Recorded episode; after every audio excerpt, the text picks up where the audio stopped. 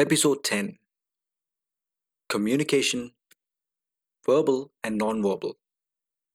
Hello and welcome to episode 10 of Negotiations Paraphernalia, a series of podcasts that would cover everything around negotiations, one that will set you up for enrichment and excellence. I'm Krishna Panika, joining you from Dubai, continuing my creative pursuits during the COVID times by connecting with people across the globe to bring you interesting thoughts and invaluable insights. And I continue my conversation with Prakash Jugani, international negotiation skills trainer and a leadership coach. Hey Prakash, thanks again for joining. It is an absolute delight to be doing the 10th episode with you. I've been thoroughly enjoying each and every conversation, or should I say, deep learning sessions with you. This also wouldn't have been possible without the overwhelming responses from our lovely listeners. So, thanks again for the continued support. Talking about today's topic, communication, I think this is one area where learning never stops. And I believe a good communicator would always be a good negotiator. Effective communication is key. So let's get into it. Yes, Krishna. Always a pleasure to be back. And yeah, communication is such a critical component for negotiation. A classic study was done in 1978 by Ellen Langer from Harvard University. Three types of actors were asked to break a queue waiting to get photocopies.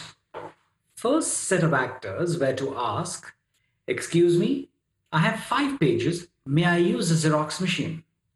Second set of actors asked, Excuse me, I have five pages. May I use a Xerox machine because I have to make copies? And the third set of actors were supposed to ask, Excuse me, I have five pages. May I use a Xerox machine because I'm in a rush? The results first group got a 50% success rate. The third group got a 93%. And the most surprising element in this whole survey was that the second group who said, May I use Xerox machine because I have to make copies, got a 92% success rate. Despite the fact that two, the second group showed no logic whatsoever in terms of why did they want to break that queue they were still allowed simply because they gave an explanation by using because. The words we use are very important in negotiation. And we also know that actions speak louder than words. And so, if the words can make and have such a big impact, imagine how impactful our actions could be, or in other words, our words which are the verbal communication we use, but also our nonverbal communication. If we can take care of these two elements while negotiating, there's a huge amount of impact I can create on the other party. Now, I look at communication as getting the right response. As long as I get what I want, I'm an effective communicator. It's not so much about using profundicated language, some lovely gymnastics of words, trying to, you know, use a certain way of speaking. Not necessary. If you can get the results you want, even through just looking in a certain fashion or a certain gesture that you make, you're an effective communicator. So, whilst we do take care of verbal communication, we need to also take care of non-verbal communication. So, what are the elements of verbal communication? We have the C's, which are we have to be clear, we have to be concise, we have to be complete, and we have to be concrete. And we look at non-verbal communication, we got to take care of our eyes. And so they say, you know, look into my eyes and tell me, did you have the cookie from the cookie jar? So it's important for us to maintain eye contact. Face. Say the face is the index of the mind and it reveals a lot. So, what is their face revealing? Does it reveal confidence? confidence? Does it reveal composure? Your hands, you know, the way you're actually using your hands. Many a times, your hands and the way you use that can actually say whether you are being assertive, aggressive, you're being open, you're being uh, somebody who's honest and candid. Proxemics, how close are you to a person when you're actually communicating, talking? we have a personal space, we have an intimate space, but we also have a public space. And so we've got to be a little bit aware of all these things when we communicate and negotiate. The handshake, and of course, our dressing, all these have a huge amount of add on to what is it that we are actually doing in that particular space. Okay, the face and handshakes are out of the question now because of the social distancing in place. But, but you mentioned about the three C's clear, concise, and considerate. Would you please explain a bit more? So, when we look at the C's of communication, clear, when I say clear in communication, it means that I should say what I mean and I must mean what I say. The more clear my communication is, the better it is when we actually close a deal and move forward. Because if I'm not clear now, there's so many fuzzy things that other people might just pick up and assume. And that is not a very good way to, to close a negotiation. So clarity is king. Then comes being concise. Concise. They say K-I-S-S. Keep it short, sweetie. So you don't have to use too many words if you could do with just one or two. And being considerate means we are trying to ensure that I'm courteous with the other person who I'm speaking to. And I'm being kind. I'm listening. I'm allowing the other person to also speak to me. I'm not just barging through and cutting the person off before the person completes sentences. And also, I'm being complete in my communication. So if the person is being concise, it's important that you give the full information. Don't be so concise that you're not able to give the complete information that's required for that moment. And just to get back, when, when you speak of courteous and considerate, you know, there's this beautiful saying that who you are speaks so loud that I can't hear what you're saying.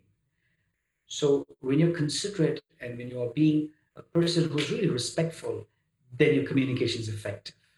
So these are certain important elements that we take care of some other important aspects of communication are precise pricing. Now, there were three professors of Berkeley who carried out a research on whether we should quote whole numbers or precise numbers. They studied millions of offers made in eBay. They put possessions up with a fixed price and they allowed others to bid against it. They found that the round numbers had poorer results than precise numbers. Precise numbers suggest logic, reason. So next time you want to make an offer for 10 million, think again. Set the price at 9,835,000. The more precise you are in your numbers, people look at it as logical, reason, that you have probably thought through every component of the cost before you put that price out there. The other aspect in communication is anchoring. The first offer who makes the first offer in any negotiation steers the entire negotiation from there on. So if you have enough information, be the first to make your opening offer. If you don't have enough information, then allow the other person to go ahead and make their opening offer. But just be aware that whoever makes an opening offer all your negotiation gets anchored from that point of view. See how you can quickly get the other person to know that you are aware of their unreasonable opening offer in case they make a very, very uh, ridiculous opening offer. And you have to be light and you probably just have to be a little humorous when you hear them say something that is ridiculously off the mark. You say, well, you know, I'm not talking about uh, currency, which could be much lesser. For example, if you are talking in dollars and he gives you a very ridiculous price, we should say, well, well, I don't think we're talking about rubles over here. So kind of get a little bit more real with a negotiation. Or they might give you a very way off offer and they say, well, this negotiation is going to take a very long time, looks like. So why don't we cut the chase and get down to being more serious about what is it that we're ready to offer or put on the table. So that's how we are, we are able to tackle know prices which are really ridiculous. Uh, and the last one I'd like to talk about is Boulwarism. Now, this is the take it or leave it technique. It's a kind of a pressure tactic that was made popular by Lemuel Boulware, who was a former vice president of General Electric. And what he used to do was he used to put pressure on his vendors. He would call them in for a meeting and he would just say, I want you to reduce your proposal or your existing contract by 10%. You only have two options. You either say yes or you say no and take your business elsewhere. This type of negotiation was hardballing and extreme. It works for a short while, but sooner or later it would put vendors in a state where they either find other places to do business or they would cut corners and compromise on safety and quality. Ultimately, it's important to be a sincere and active listener. While you're doing all these beautiful ways of communicating with your verbal and non-verbal elements, great listening is critical. Nelson Mandela is considered to be a great leader and had a very nice way of winning people over. When asked for his secret, he said he had picked up this one quality from his dad. And he used to see that his dad would be invited into meetings where he would be a chairperson for but he would be the last person to actually speak. Everybody would have spoken, and his dad would be the last to speak. In that way, what he would actually do is he would be able to use whatever he heard from everybody else when he spoke. And because everybody else has already spoken and he was listening, now they are all ears and they want to listen to what you have to say.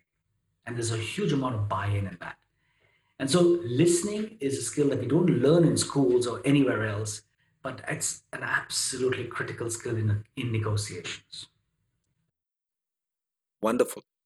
If I may also add something, I've heard this and also consider it to be true.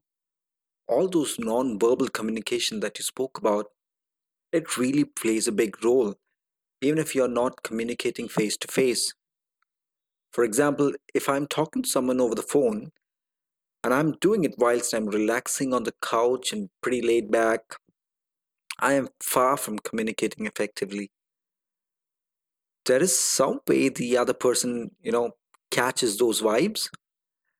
So I try to be as enthusiastic, as involved with all those body movements and gestures as I would in person, you know. So, yeah, just wanted to add that there. Thanks very much, Prakash, and look forward to the next episodes. Well, thanks, uh, Krishna. It's been a pleasure as always. Uh, and I'm always happy for the lovely listeners. And I hope you'll be enriched as always. Keep your seatbelts fastened because we got more coming your way. Adios. Thank you to all the listeners out there. Like always, please keep listening, sharing, and supporting. Until next time, Stay safe and take care.